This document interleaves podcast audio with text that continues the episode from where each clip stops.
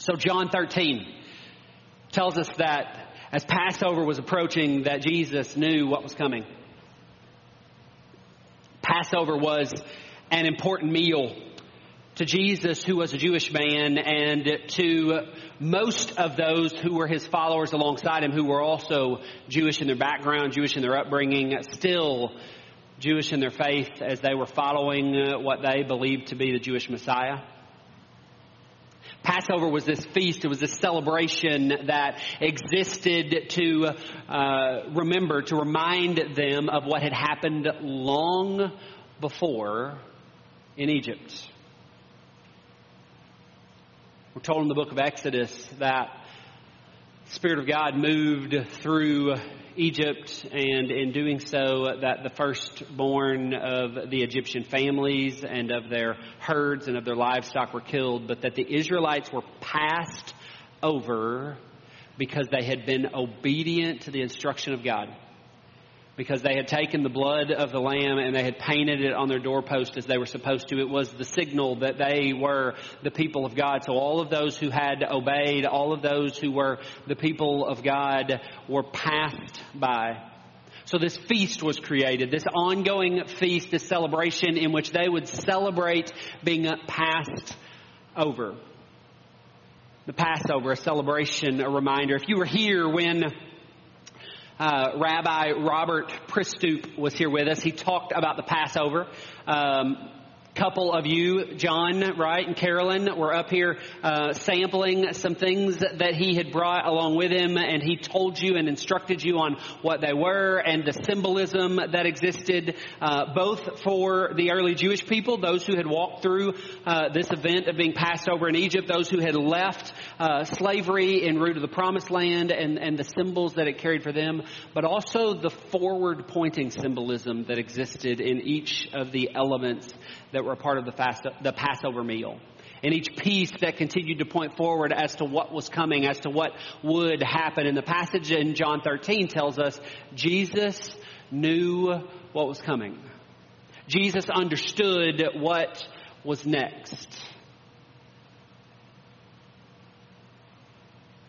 Jesus had gathered in this room with some of his closest followers, and together they were coming together to celebrate this feast, to remember what had been done, to remember what was coming. And in John 13, in verse 1, we see that it says, Jesus knew that his hour had come. He knew the symbolism. He knew what was coming. He knew what was around the corner. So as Jesus walked into this meal with some of his closest friends, with those who had been faithful and following him, he was aware that this was his last meal together with them. Often we refer to this as the Last Supper. This meal, this gathering is so important that in, in all four retellings of Jesus' life, the books that we call the gospel, Matthew and Mark and Luke and in John, this gathering is talked about. In all of them, uh, the story is told, and yet, for some reason, John's telling is unique. In the other three stories, they focus on the meal. They focus on the passing of the bread, the passing of the cup, the, the meal that we remember that we celebrate when we participate in the Lord's Supper together as we did last week. But in John's story, for some reason, he kind of skims past the meal and he spends his time focusing on this action that we see take place, this washing of feet. Now, as I told you before I read it, I, I love this story. I honestly can't understand why it's here and not in the other retellings of what took place. I can't understand why they would leave this out because for me, this story is so powerful in giving us a glimpse into who Jesus is and the ways in which Jesus worked and in what Jesus was doing. And one of my favorite parts of the passage, one of the things that I love the most is trying to make sense of this one little statement that also comes in the end of verse 1. It says this It says, He had loved his disciples during his ministry on earth, and now he loved them to the very end. A, well known commentator and translator whose, whose last name is Mounce says that there are two accurate and appropriate, leave that verse up for a minute, Billy. There are two accurate and appropriate translations for the way that the end of this verse happens. The New Living Translation and, and honestly many of our kind of modern translations choose to use this, this idea that, that Jesus loved his disciples all the way through to the end of his life, all the way through to this, to the end of his earthly ministry. This, this through to the end is what has been chosen as the norm. But apparently in the Greek language, language, the other that is completely appropriate is actually my favorite. And if you have a new international version of the scriptures, not a new translation of it that came out in the last few years, but the one that came out in like 76 or 78 or sometime around there, if you have that translation, it actually uses the other one that Mounce says is appropriate, and it's the one that I prefer. It says this, it says, then Jesus showed them the full extent of his love. And in many of our modern translations, you'll see the little star, the little footnote, and it says down on the bottom that same thing, that it, that it could also mean full extent. Mounce asks the question, why is it we feel the need to choose between the two? Because both are appropriate. And yet our translators feel that need to choose one or the other. There's another commentator who actually proposes that he thinks John intended for the early readers to hear both. And that's why it was, was written the way that it was, is because in Greek it meant both. It meant that Jesus showed his love fully and that Jesus showed it to completion. I, I love it. I love that idea and I love that it is connected to this story. Jesus showed his disciples the full extent of his love all the way to the end. If you've ever participated in a foot washing ceremony, you know that that experience is incredibly humbling. Doesn't matter if your feet are being washed or if you're the one doing the washing, those experiences are unbelievably humbling. And whether you participated or not, what might be going through your mind is, ugh, that sounds gross. Well, it typically is. It isn't actually a, a pretty experience. Most of us have an issue with regards to our feet kind of stink. Especially if we've worn socks and shoes all day. It's funny, some of you just begin looking at your spouse as if they're the only one whose feet stink. But shoes and socks, and you can pull that verse now, Billy. Shoes and socks actually, although they might add stink, make other things much, much better. You see, these roadways that these men and women would have walked up in Jerusalem um, weren't well manicured. They weren't very, cl- they weren't cleaned very often. There were no such thing as big machines that were street sweepers that went along picking up all of the trash and all the extra debris. In fact, as I expect you assume, but let me say it just in case you didn't, they wouldn't have been paved. They would have been dirt roads. And when dirt roads get rained on, they become mud roads. And all kinds of traffic went up and down these roads. All kinds of different beings traveled up and down the roads. There were no cars but there would have been some who would have pushed or pulled some kind of wagon in order to carry stuff back and forth. There also would have been some that used animals in order to either push or pull these wagons or these carriers that were taking place. So animals would be moving up and down the street, some of them carrying wagons. Other animals would just be meandering up and down the street wherever they wanted to go, whenever they wanted to go, wandering here and there, nibbling on flowers or plants or whatever they could find to nibble along the way and leaving remains as they were there. I assume you know what I mean when I use the word remains, right? Some of you aren't shaking your head yes. I'm not sure what to think about you not understanding my usage of that word, but they would leave treats behind. Sheep don't use public restrooms. There weren't any anyway. But neither to goats or horses or, or cattle. When they gotta go, they just go. Wherever they are, with no discretion as to who may or may not be walking behind them soon.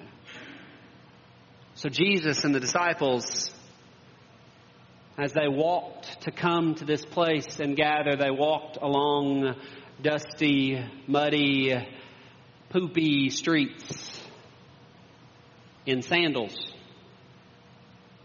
And they weren't very cautious as they moved along these roadways because eventually being cautious, trying to dodge piles of this and piles of that left here and there would have become exhausting.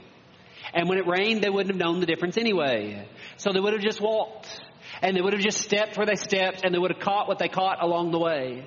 So it was general practice that when they went to their own homes or when they gathered at someone else's home, that they would come in and that they would take off their shoes and that either they or someone else would clean their nasty feet. If they weren't cleaning them themselves, then many of the houses had a slave or the lowest servant on the totem pole whose job it was to clean the feet of guests. Now, can you imagine? Weird enough to clean the feet of people you know, but imagine if they're strangers who are coming in and have stepped in stuff along the way. This was not the job that the servants fought over. No one wanted the job of washing feet. It wasn't desirable. In fact, it was incredibly demeaning to wash this dirt and mud and other stuff off the feet of those who came to visit or to share a meal. Scripture tells us Jesus showed his disciples the full extent of his love all the way to the end. The passage tells us that it came time for the meal. It was time to gather together and, and Jesus took off the robe that he was wearing is the way many of our translations say it. The Greek gives us the understanding that Jesus took off his clothes and was left in probably just a loincloth. Their version of underwear is all that Jesus continued to wear. And he took a towel, and with this towel, he wrapped it around his waist, and it would have, would have added coverage to his body, but it also became a work tool that he was going to use. Jesus took the pitcher and the basin that would have been there that would have been prepared for this. And the way that it worked is that water would have been poured over the feet and it would have caught the water and all the remains in this basin below their feet.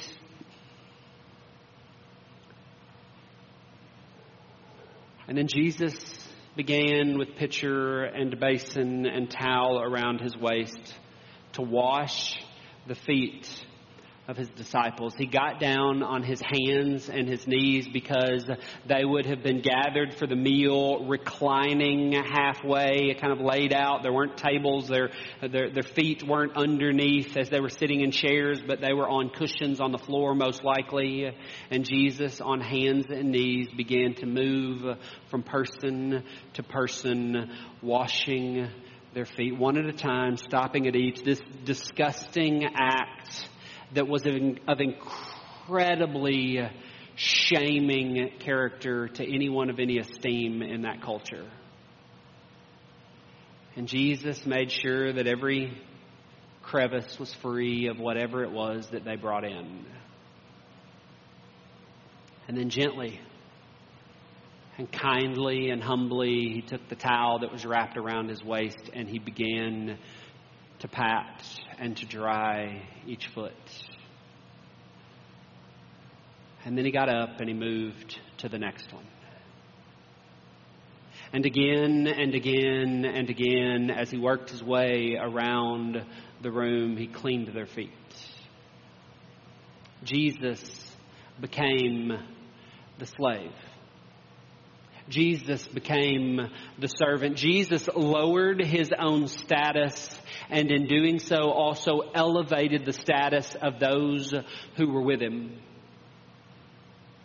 You notice the struggle that that was for Peter, right? The, the pushback that came from him as he couldn't figure out how this was taking place, how this exchange was at all possible or at all acceptable. Jesus showed his disciples the full extent of his love all the way to the end. And when he'd finished working his way around the room, a dirty bowl of water in his hands,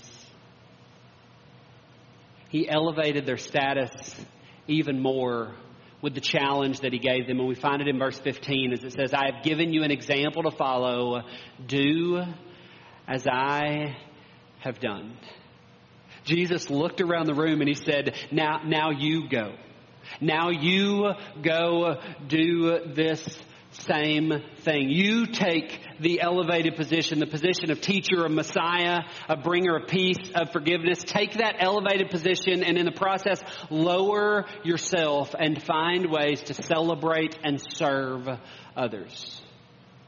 Last week, as we started this, this new series, we decided that we were going to use as a guide the tool that Doug Dubois has created called Six Simple Steps. And what we're talking about is we're talking about evangelism. We're talking about how we share our faith with other people. And last week we talked about the idea of praying for people, of deeply and in committed ways and in regular ways praying both specifically for people we know and generally for people that we don't, but praying deeply that God would work in their life. And today, the second step is celebrate and serve others. And Jesus modeled this work beautifully in John chapter 13.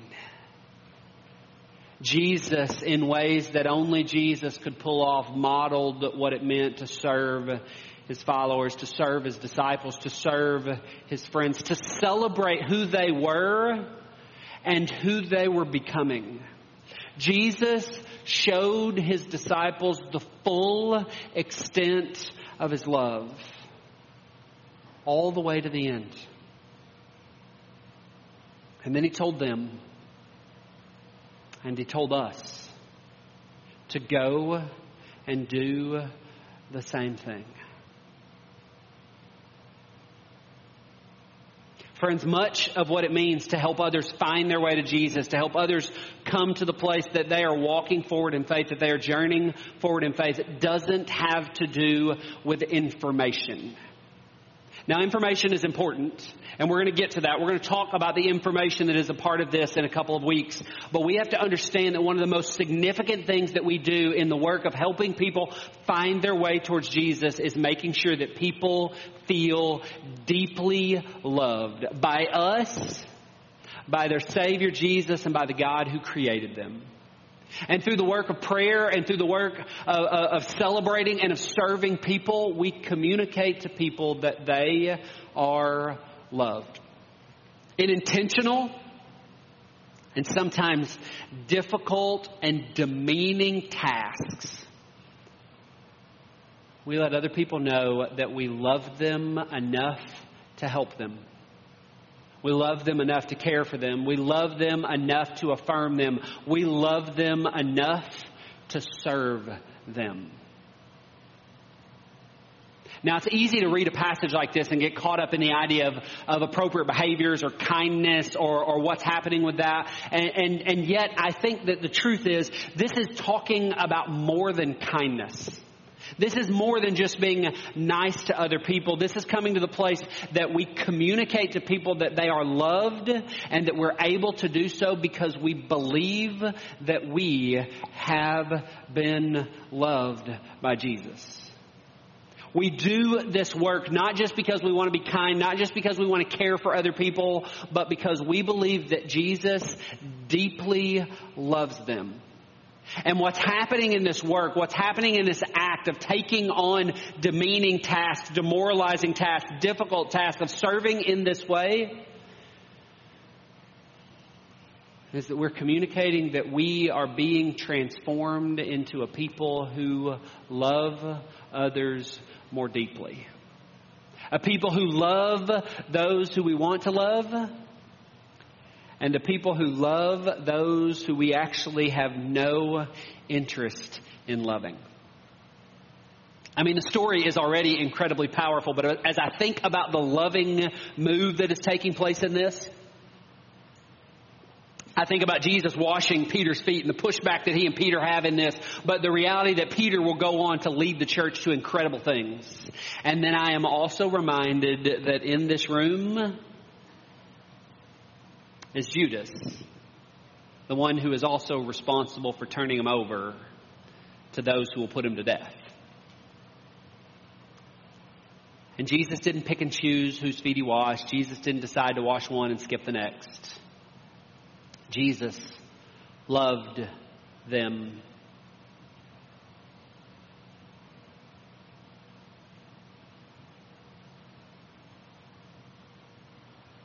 As we do these kinds of works, it is not just because we're kind, it's because we believe wholeheartedly that Jesus loves all people.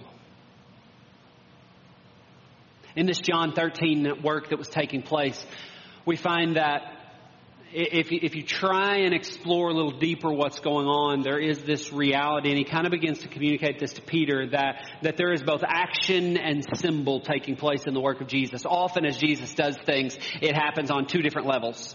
The, the first level of it is easy. It's, it's obvious. It's the action of serving. It's the, the literal washing of feet that takes place and this, this demeaning act of serving others that Jesus was willing to do as he did this despicable work of washing dirt and dung from the disciples' feet. But on the, on the second level, deeper, as we dive below the surface of just the action that takes place, we also find that Jesus' work was incredibly symbolic. And that even the disciples who were gathered in the room wouldn't understand what was fully going on, wouldn't understand why Jesus was doing this for a few more days. There were some more things that needed to take place for them to be able to look back on this and go, wow, that's what was happening. Because on that night as they gathered, Jesus wasn't just cleaning feet. This was also an incredible symbol of the forgiveness that Jesus was bringing into their life. You see, those feet that he cleaned had walked in some terrible messes on the way. They'd made lots of wrong turns. They'd plopped right down in the center of some stuff that they regretted. There was mud and mire and muck caked around their ankles and between their toes. And also, those disciples had walked in some terrible messes on the way from where they began to sitting in this room with Jesus. They'd made some wrong turns along the way. They had plopped right in the center of some stuff that they regretted. And the reality is, with their lives, they weren't finished stepping in messes. Soon Peter would deny even knowing who Jesus was. And yet, as Jesus cleaned their feet, he was also making it clear the symbol that he desired to clean their souls. That very soon he would lower himself again, that he would again be stripped of his clothing, that he would again be demeaned and ridiculed, that he was preparing for the way of the cross and that on the cross, Jesus would do one last great act of service. Jesus would do one last great act of celebrating them. Jesus would do one last great act of cleaning as he would wash away the mud and the mire that was caked on the hearts and the souls of those who would follow him. On the cross, Jesus forgave. And all were made clean once again. On the cross, Jesus would bind them together, much like he'd done in this room as they shared a final meal together. But they would be brought together not because of who they were, but because of whose they were. Because of their willingness and their desire to follow after Jesus, they would be joined together as the body of Christ. They would be joined together as the forgiven, they would be joined together as the people who had been made clean by Jesus. Jesus showed his disciples the full extent of his love all the way to the end. Friends, Jesus loved us so fully that he celebrated us. Jesus loved us so fully that he served us. Jesus loved us so fully that he forgave us. Jesus loved you and me so fully that he cleaned all of the muck and mire and sin from our heart and from our soul. Jesus loved us so much that he asked us to be partners in this work. Valley. It is time for us to tell the world that they are deeply loved by Jesus. It is time for us to look for every possible opportunity that we can to communicate to those that we know and those that we don't that they are deeply loved by Jesus. And the second step on this journey that we're talking about is the work of celebrating and serving others. It is a beautifully bold way in which we communicate to others that they are wanted. They are loved. Not just by us, although that too is true, but that they are loved by the Savior of the world. They are loved by the Creator of the universe. If you have um, a bulletin, inside it, again, there is a worksheet. This worksheet was once again taken from Doug's work, from his work, uh, Six Simple Steps.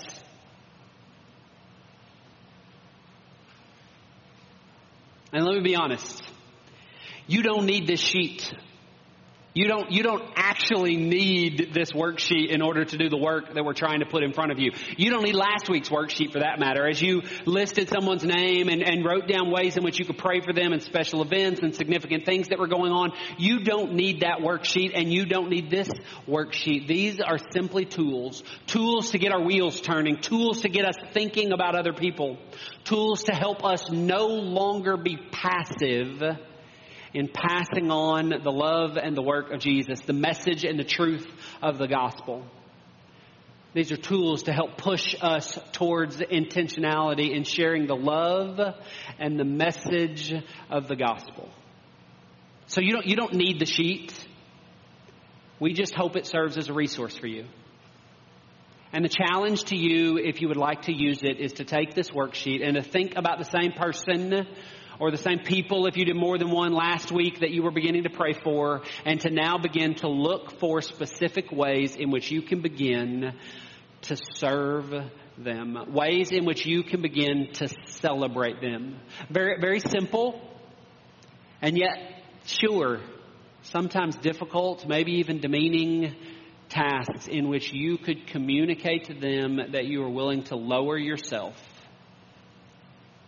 so that they can be reminded that they are loved by Jesus. And I want to encourage you as we talk about this this is not a six week process in how you move people that you know from knowing nothing about God to being faithful followers of Jesus. That journey of discipleship, we talk about taking a lifetime, but even the, the decision to follow Jesus, we're not giving you these sheets or talking about it over six weeks because we believe that whoever is on your mind, you will accomplish this work in the next six weeks. When Doug trains people in this, he tells them that, that more often than not, it takes a year or more to see that person choose to come to follow Jesus. We're giving you the tools so that you can begin the process, so that you can begin the work. So you won't have accomplished praying for them over the last week, assuming you even remembered to do so when you walked out of the room. You're only beginning that work. And with this one, you're only beginning that work of celebrating and serving others. But we encourage you to do so, and to do so with deep commitment and intentionality. Because, friends, we believe that people are loved by Jesus. And we believe that one of the great flaws in our world today is that they don't know that. Or even worse, they have been told that they are loved by Jesus, and yet, what the church has actually communicated in the way we have acted is that they are not truly loved by Jesus. So it is time for us to change tactic and help the world know that all people are deeply loved by the Savior. Will you pray with me? Lord Jesus, we thank you for gathering with us in this space. We thank you for inviting us into your presence. Jesus, I thank you for loving me, for loving us, for loving all of the people that you have created, for loving all of your creation.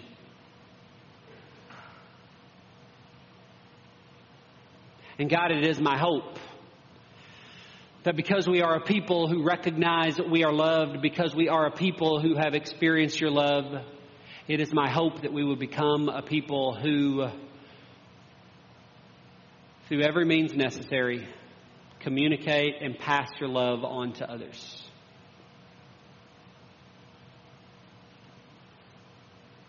Give us courage to pray for them, to celebrate them to serve them, and to continue to walk with them on their journey of faith. In Jesus' name, we pray these things. Amen. Friends, we want to spend some time reflecting and responding to what God is doing. So, our team is going to come and they're going to lead us in some songs of worship. And as they do so, we invite you to take this time, to take this space, and to listen to the voice of God. If you come week after week and you listen to a few songs, and all you hear in our time together is my voice, then this has been a terrible waste of your morning. But if you will take a moment, if you will take this time and you will open up your heart and your mind, if you will open your soul to hearing the voice of God speak, God longs to speak to you. And sure, it can be hard to decipher what God may be saying or how God might be speaking. That is a practice that we get better and better at over time. But until we're willing to make ourselves available, God won't force his way in. So we invite you in this space to listen for the voice of God. Listen to how God might be calling you specifically to move forward.